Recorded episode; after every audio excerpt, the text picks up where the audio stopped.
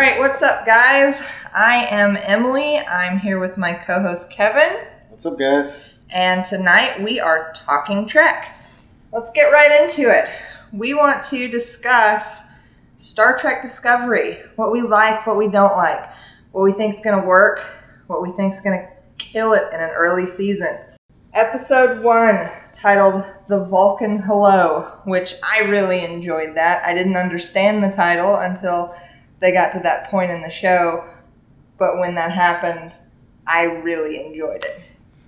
Yeah, I mean, I like any time they get the Vulcans involved. Oh, yeah, absolutely. I mean, well, we're getting into this way too early, but, you know, we got to see Spock, who was half Vulcan, half human, and that was a neat storyline, to watch him suffer between his Vulcan side and his humanity and kind of find an even ground there. And now we've got his, I don't know, you want to call her his stepsister, if you will. I don't really know how to do that. But, you know, she suffers from the fact that she wanted to be able to purge her human side, but she's human.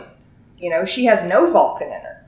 Yeah, by the time we see her, she's not acting all that Vulcan. I mean, in the first episode, you kind of get some of the Vulcanness, but she is full-on human. And so I get that later in the second episode, and we are getting way ahead of ourselves, that, yeah, she was raised Vulcan, but I didn't get that at first. Okay. All right, well, let's get back to the sequence of events here. So let's talk about their intro scene. Okay, so they're on this planet to revive a well for this race that's going to go extinct because of an 89-year storm that has put on a drought. And what bothers me about this opening sequence is they make mention of General Order Number One, which...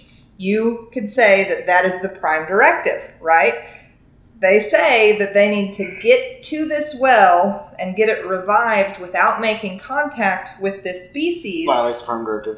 Which violates the Prime Directive, right? I mean, they're violating General Order 1. Yes, they're just by Day one, just by being there, and helping the species survive, they are violating the Prime Directive. That's the first thing I thought. So what the hell does it matter if they make contact with the species? They're already screwing it up. Right. You know? So, I mean, I say that was my problem with it. I'm just like, come on, guys. You know, you don't kind of violate the Prime Directive. You either do or you don't. And in that instance, they were. Well, yeah, when Kirk violates the Prime Directive, he knows he's violating the Prime Directive. Right, but the way they were saying it, they were like, well, you know, if we don't talk to him, it's okay. But they're getting themselves involved in the natural evolution of a species, and if that evolution is for that species to die off, that's what's supposed to happen to them. Well, you know, does that worry that they don't have a purist Trekkie on this show that would know that? Well, okay, here's the thing.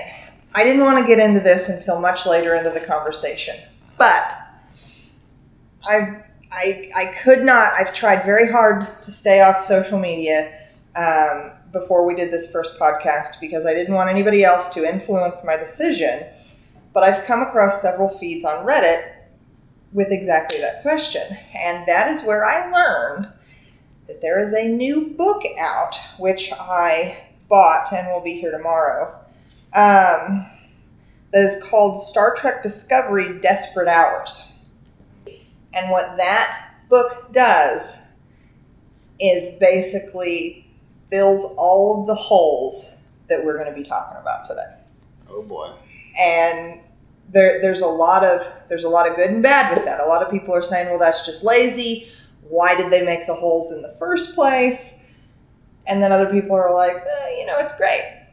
Now we get a whole bunch of new Trek novels that we get to read along with it. So, you know, it's good and it's bad, but we'll get back to Desperate Hours in a minute. So that was my big my big issue with the opening sequence, General Order Number One. Let's talk about them stamping out their little insignia to be picked up by their ship. I must have looked away because the first time I watched it, totally missed it. Second time I watched it, I was like, hey, that's pretty cool, actually. Because I wrote down on my notes, I said a star. I was like, what does that mean? Right. Why did she not explain what that meant? And then I was like, this time we watched it, I was like, oh, yeah. Oh, yeah, there it is. There's the big insignia. I thought, oh, that is super cheesy, but I love it. You know, it's perfect. It's a good way to start this series, I think. And I think the other thing I picked up from that opening sequence is she says, walk in my lines in the sand. And I thought, that's a Star Wars reference. Sand people walk in straight lines to hide their numbers. But also now I get it, because if she's drawing the emblem, yes, exactly. She doesn't want it. She didn't want it to have a border on it. Right. She wanted straight lines. Right. That's funny. That's a good pull on that. All right. So let's talk about this title sequence. The title sequence, I was a little bit scared, because when it wasn't just a ship flying through space, I thought, oh, God, we've got another Enterprise sequence, right?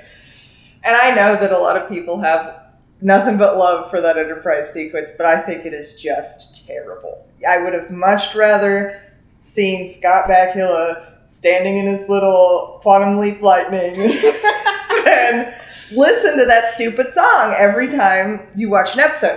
But I will say this about that title sequence. It is bookended. I don't know if you notice, the first two notes of that song are the first two notes you hear in the original series opening sequence. Right.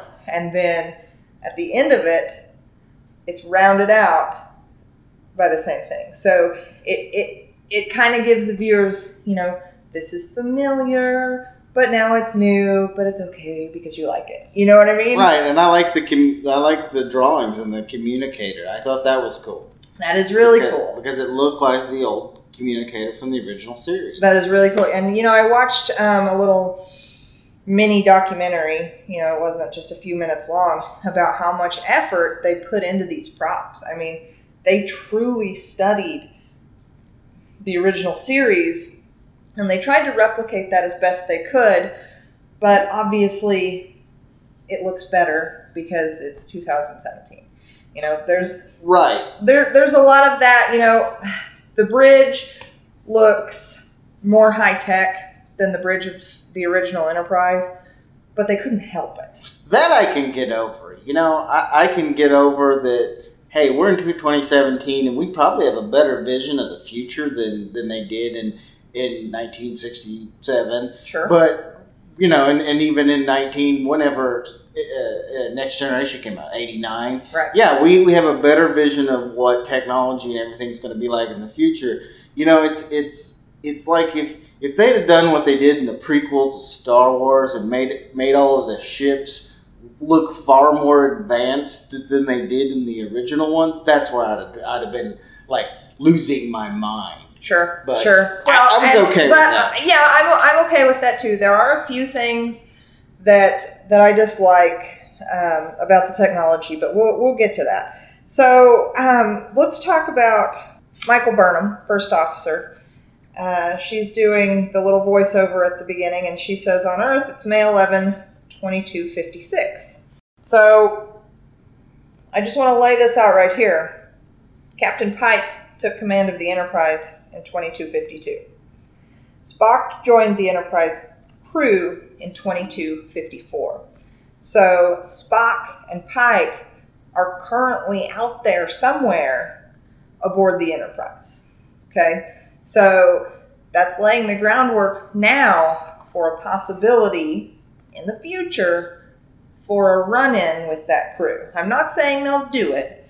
I'm just saying that it's possible it could happen. Right, and in theory, she has to know Spock. I mean, some relationship with Spock. She grew up with him.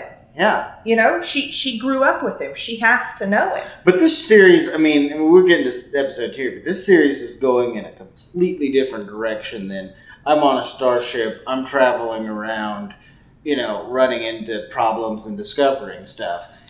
she's going to get into some kind of trouble.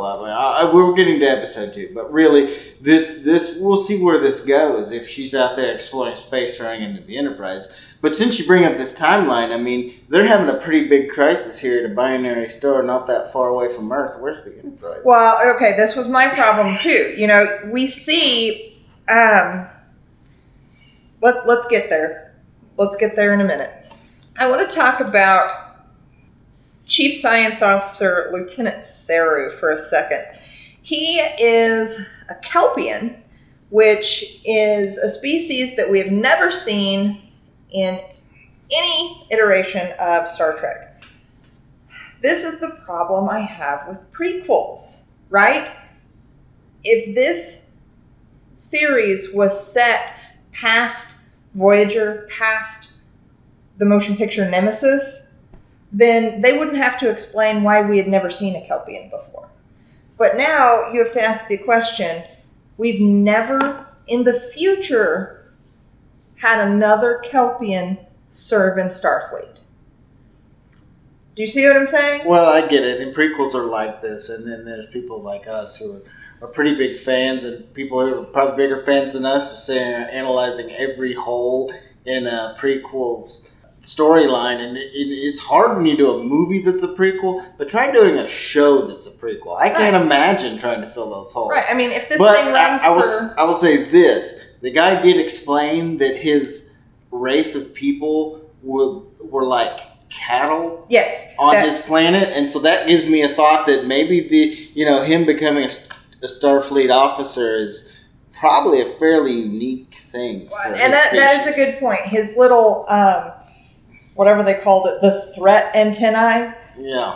When they came out of the side of his head in that one scene, I just thought that was a really cool thing to see. But, you know, besides being a Kelpien and a new species, the only thing, that doesn't really bother me that much, the only thing that bothers me about Lieutenant Saru is he is obviously the Sheldon of the crew.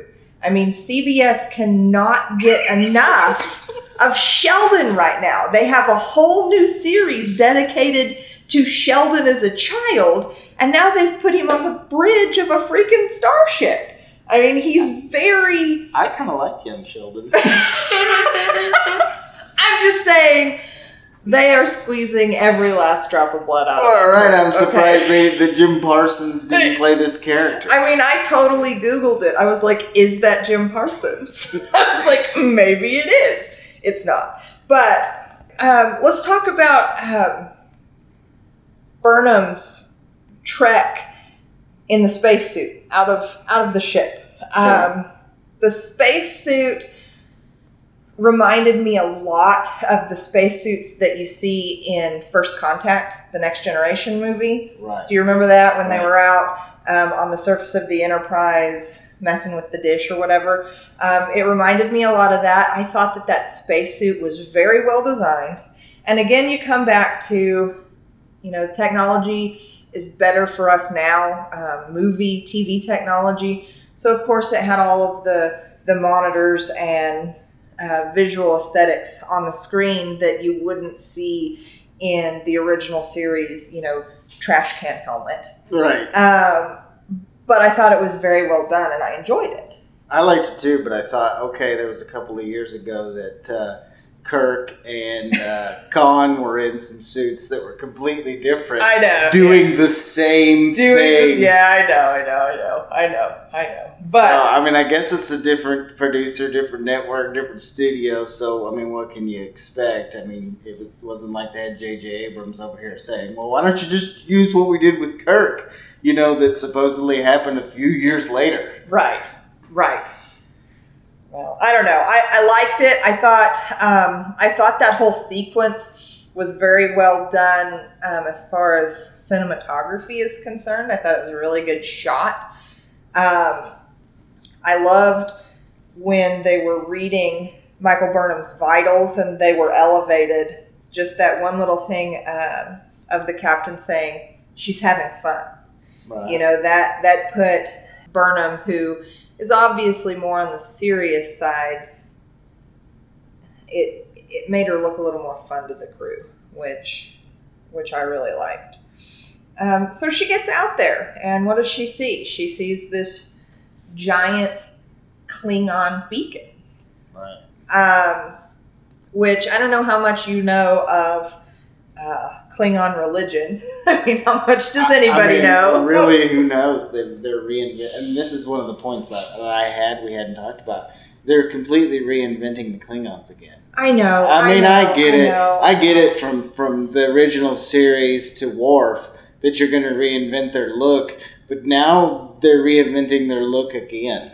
The biggest issue I have with the way that the Klingons look now is where the fuck did their hair go? Right? Why are they all bald? Why don't they have any hair? Why couldn't they look like Worf? Right. Why couldn't they look like Worf? They look almost like Worf. Right. But why did they take away their hair? Not a single one of those Klingons has any hair at all. And it is weird. Right. I know. So, so a couple of things that are kind of off about the Klingons, their lack of hair, the way they look. So let's talk about, Michael Burnham accidentally kills their watchman out there. In Next Generation, when a Klingon died, they didn't care about the body. The body was a shell. It no longer mattered. So they normally just discarded it into space. Yeah, right? That's why I'm calling bullshit on this whole, I'm putting them into a coffin and attaching them to the side of my ship. Exactly. I thought that was really, really weird. I mean, they did follow canon in the fact that they opened the dead Klingon's eyes and looked into them, and then they all did the screaming thing. That was very Next Generation, whatever.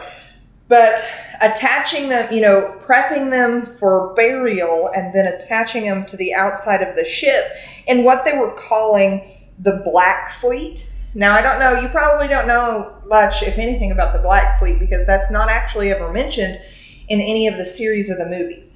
When you hear about Klingon religion and the afterlife in the TV series, you hear about Stovacor, which is basically where all the Klingons go to, fight all their battles, life after death, whatever.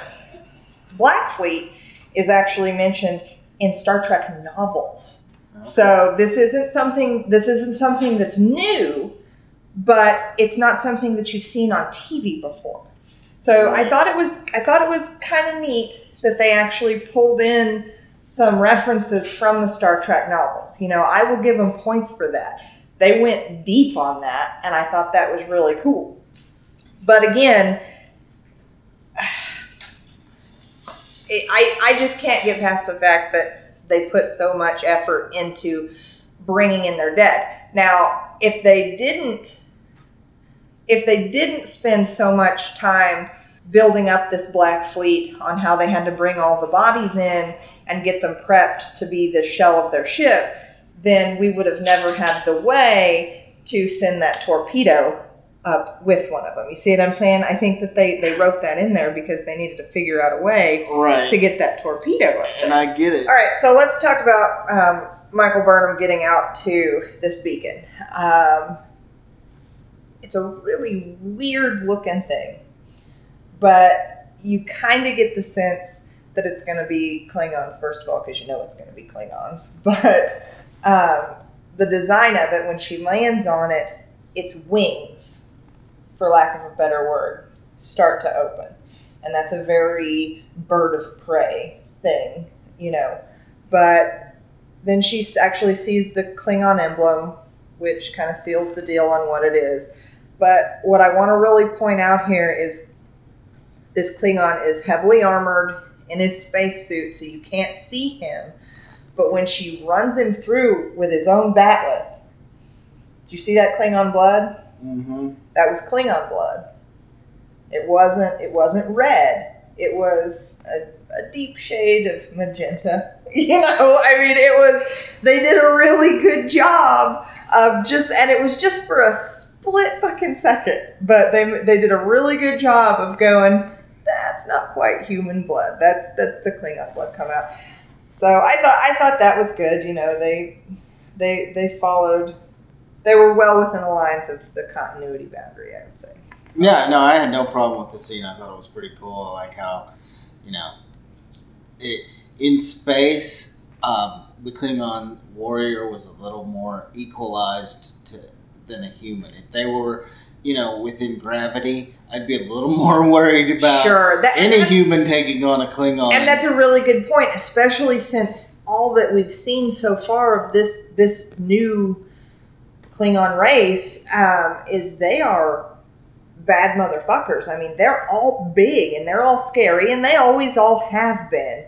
But they're really making these guys out to be somebody that you don't want to fuck with. Right. So that's a really good point. They were kind of on a level playing field, being out in space and being slow moving.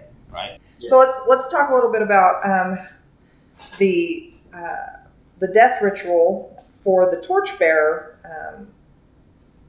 I thought it was a little weird. Yeah, it was very Egyptian. It was like the whole thing was a ripoff of the, you know, Earth Egyptian mythology. It was very Egyptian. You know, they had him wrapped up like a mummy. They had this very elaborate sarcophagus that they put him in. You know, poor Spock. He got a sunglasses case. You know what I mean? But so they, you know, we touched on this a little bit earlier.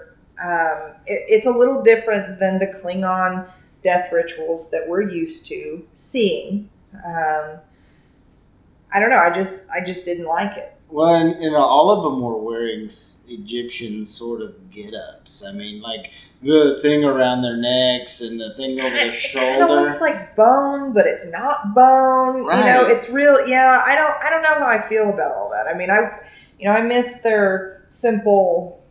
Yeah, like their Wookiee sash. Their Wookiee sash, yeah. I forget what it's called right now.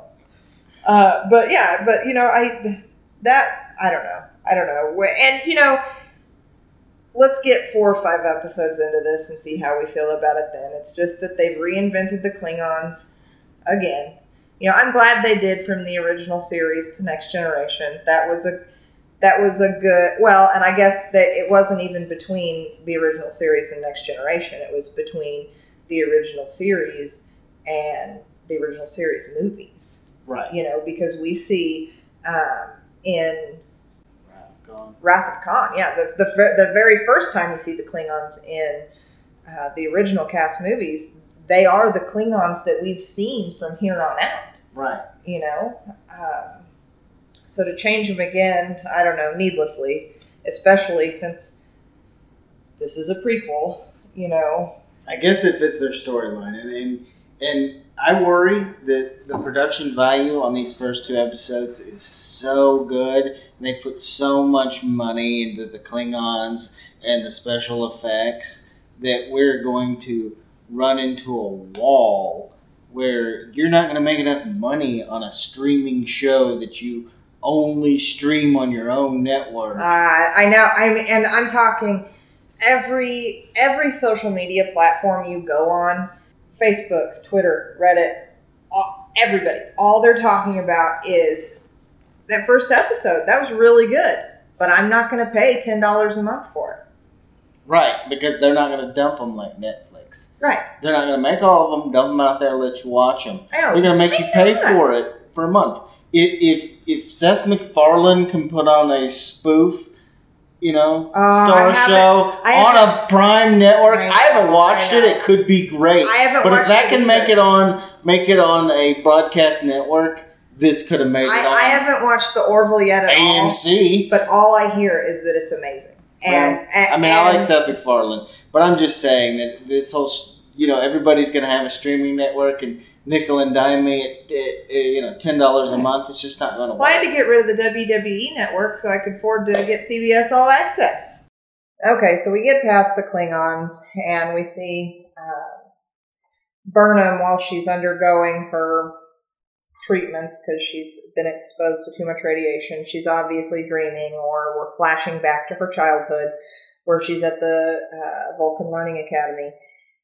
And it's obvious that she's got history with Klingons, right? Because she's unable to answer the questions posed by the computer about what appears to be some sort of mass murder or confrontation between the Klingons and a human Vulcan outpost called Doctori Alpha. This is always a good storyline. You know, they had to bring it in. It's the same with, you know, Kirk and the Klingons. It's a good storyline. The Klingons murdered her family, right? The Klingons killed Kirk's family. And how many epic movies did we get because of that? Well, I like the question and answer session where she couldn't answer about how many people died. Because and it reminded me of A Voyage Home when Spock couldn't answer the question of how do you feel? Right. How do you feel? How do you feel? Yes. So, I mean, it's polar opposites. He was so Vulcan, he couldn't answer that. And we're seeing here where she's so human. Yep. That she can't answer those emotional questions. Yep. Either, but for a different reason. Mm-hmm. It's a very good point. That was very well done. So we're kind of getting set up here that number one, Burnham is going to have an issue with the Klingons.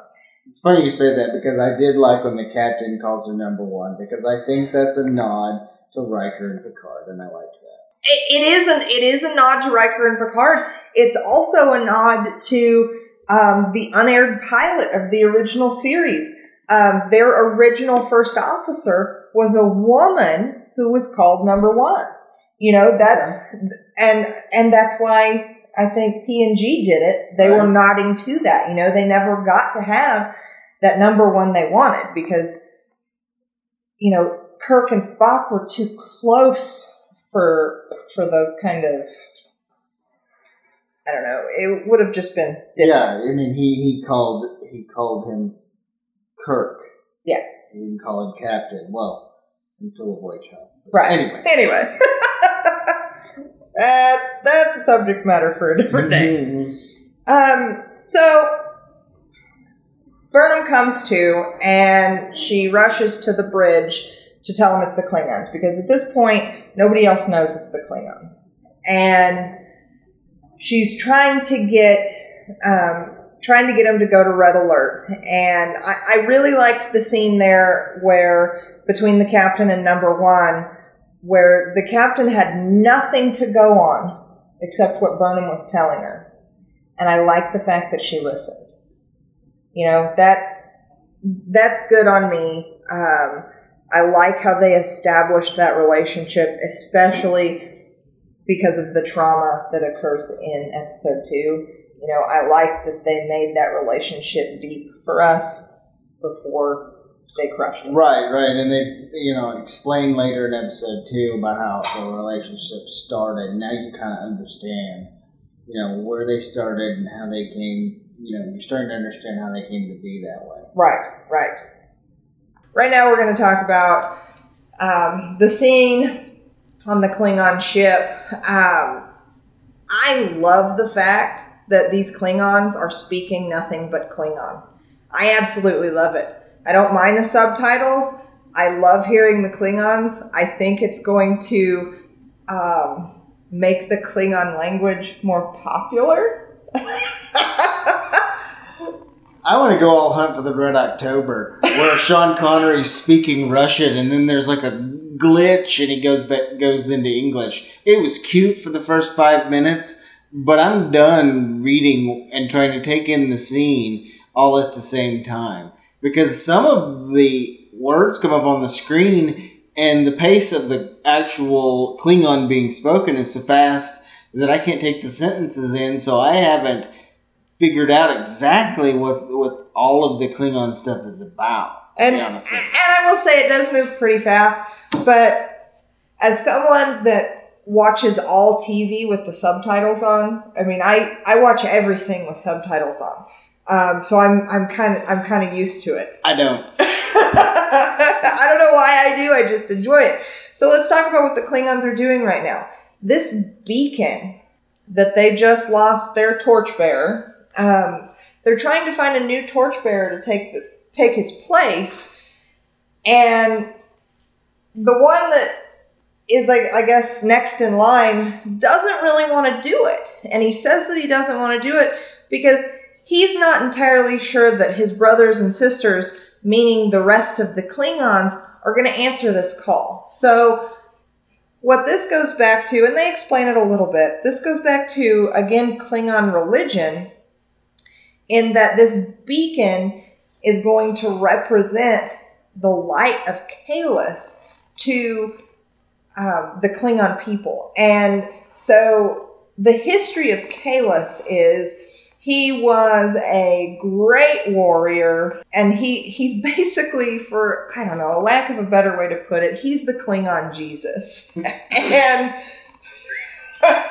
And Kalos's second coming is supposed to be marked by this huge light in the sky. And so when this huge light shoots out into the universe, it's supposed to tell all of the other Klingons that Kalos has arrived, and they're supposed to be drawn toward it. So this is our main Klingon's plan. He's going to draw the rest of the Klingons together to unify them against Starfleet.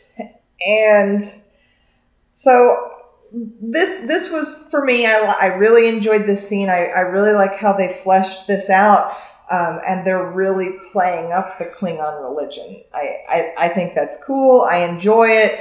I love how they have this coward of a Klingon, though, that's like, no, I don't really want to do it. Well, I did like how the ultimately the person that they get to do it doesn't have a name. It doesn't have a house to his name. He doesn't have a house. Which you know, if you think back to all the history we have in the Klingons, that kind of thing wouldn't fly. I mean, you remember how in The Next Generation, Worf had to jump through hoops to restore his father's honor, and right. His brother had to help him with that. And, you know, it is telling that this guy who has no house and basically has no honor is now going to be this torchbearer. Right, he's stepping up. And it's weird, the albino Klingon, I hope they give us a little bit more backstory on that. Right. I mean, I kind of get the impression, so when they make the call, they light the beacon, and the other Klingons arrive, which you'll notice, it's the 24 houses. 24 ships show up. It's all 24 houses that make up the Klingon Empire, which I thought, okay, that's very well done. You know, good job on that. But as they're speaking to the other Klingons that arrive, I get the sense that one of them is the house that the albino belongs to. Okay, I didn't pick that up. And that's interesting. You kind of see that in a little bit of the back and forth. I got to talk about these holograms. Come on now. Come on. I like the holograms because you know what? In the future, now that we see where technology is today, it makes far more sense than on screen. That's true. But I gotta go back to, this is a prequel.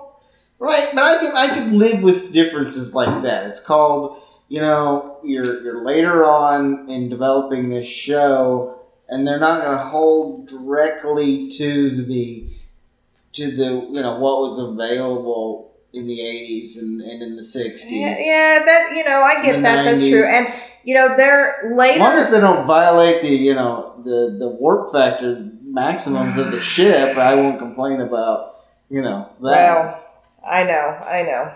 But all I have to say is, Star Trek, they have a few times played with the hologram technology. I remember it in DS9. But... right. They can holodeck, they can hologram.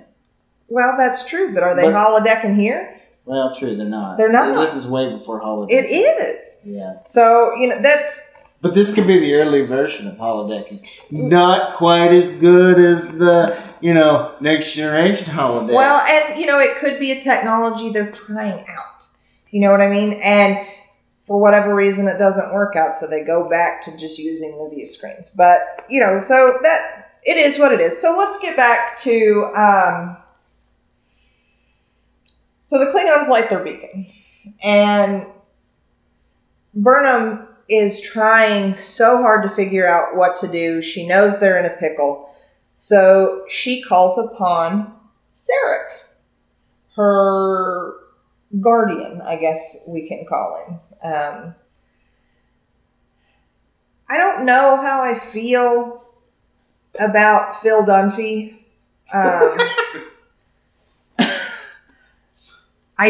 I don't know how I feel about their relationship, because the Sarek that I know and love, and again, this comes back to it being a prequel.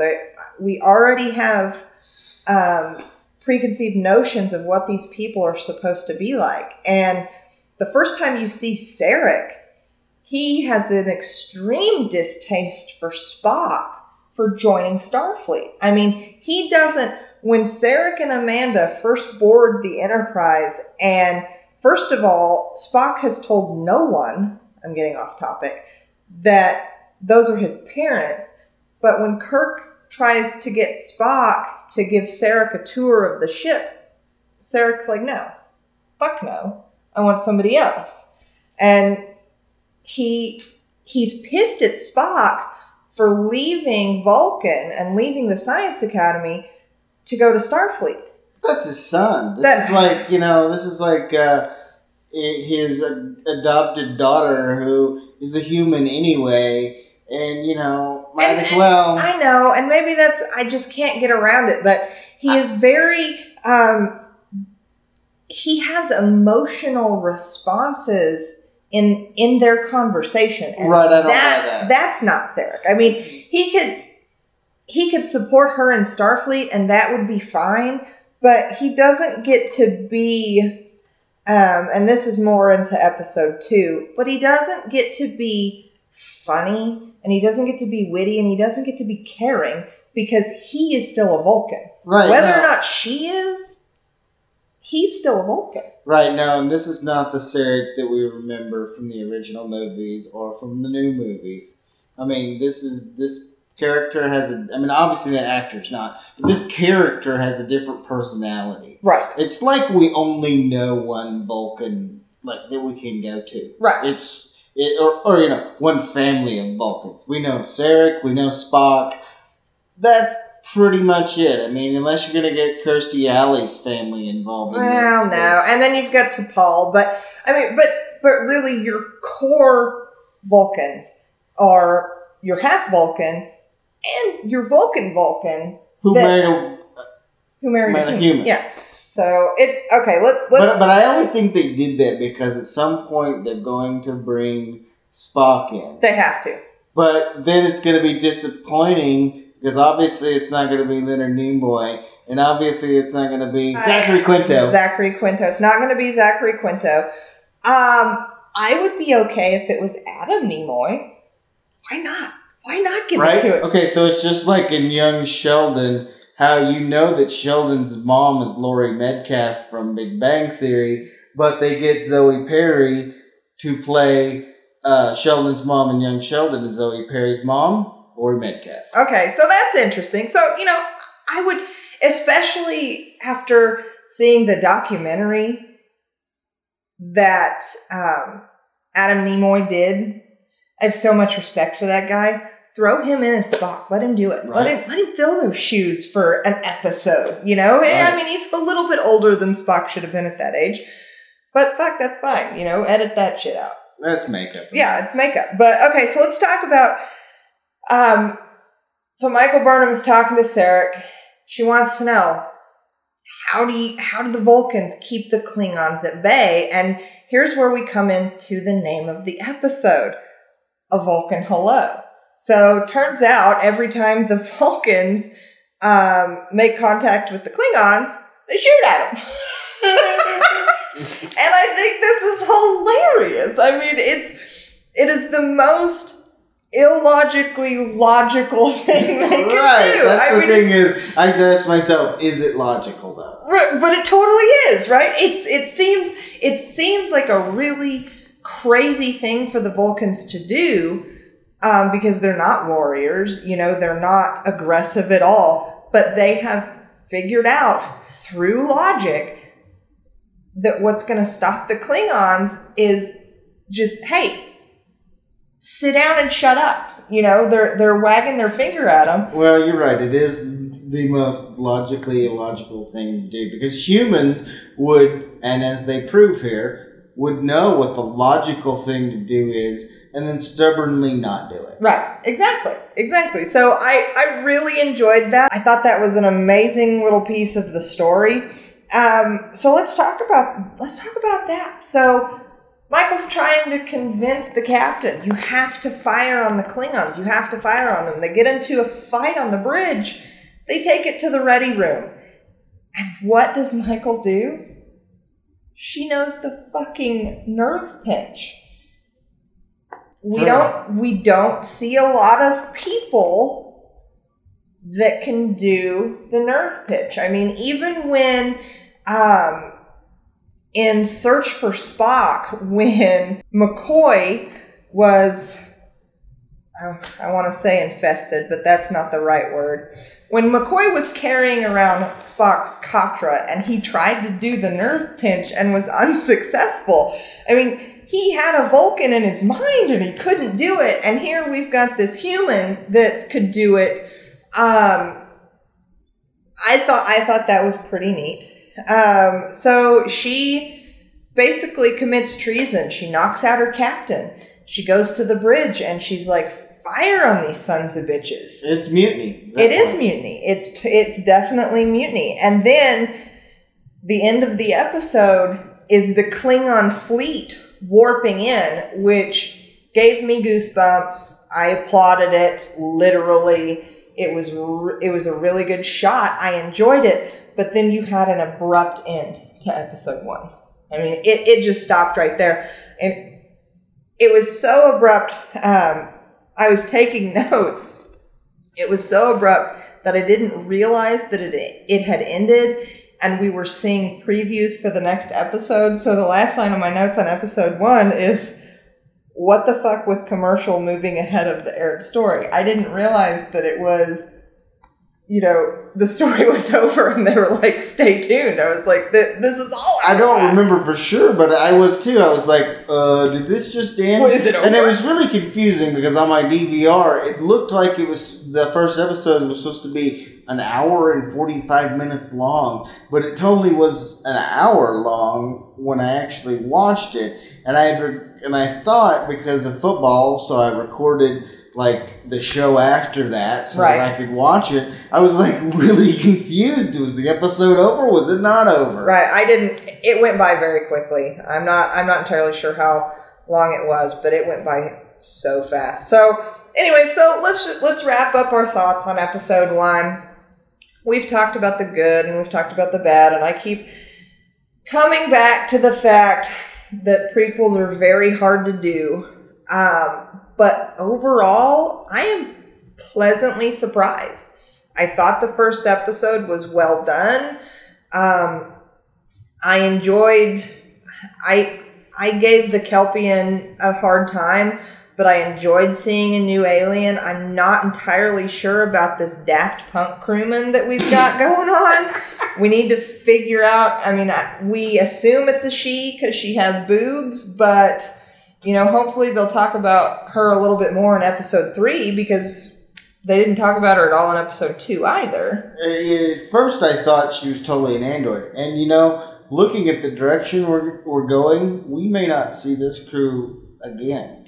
That's a really good point. I hadn't thought about that at all. You know, I was really confused. I was like, why is this called Star Trek Discovery if that's not the name of the ship? You know, right? I didn't understand it. I didn't put two and two together in the first episode. So you're right. I mean, Burnham gets put on a different ship with a different crew. We may never see this Kelpien again.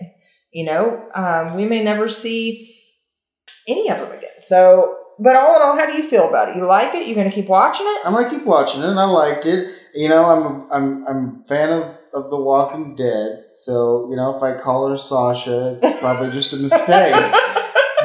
But you know, she was the best part of the show. I thought, you know, I really liked how, you know, she was Vulcanly trained, but she was still human. Yes. She was logical, but then she was completely illogical. Yes. And so, you know, I'll keep watching. I didn't have a ton of problems. I can get past the Klingons. Maybe they won't be in every episode, so I won't spend the whole time reading. But, you know, all in all, it was a good show. It is a great show, and I can't wait for my little book to arrive so it can fill in the holes for me a little bit. And we'll talk about that after I read the book. I might make you read it, too, just so we can talk about it. But so all in all, good show. Thank you for listening to us ramble on and on about something that we both really enjoy. We'd like to give a shout out to Amanda Lynn Photography, based in Oklahoma City. Without her generous donation of this equipment, we wouldn't be able to record any of this. So thank you for that. Kevin, I enjoyed talking about this with you, and I can't wait to talk about the second episode. Me too. Good times. All right. Bye, guys.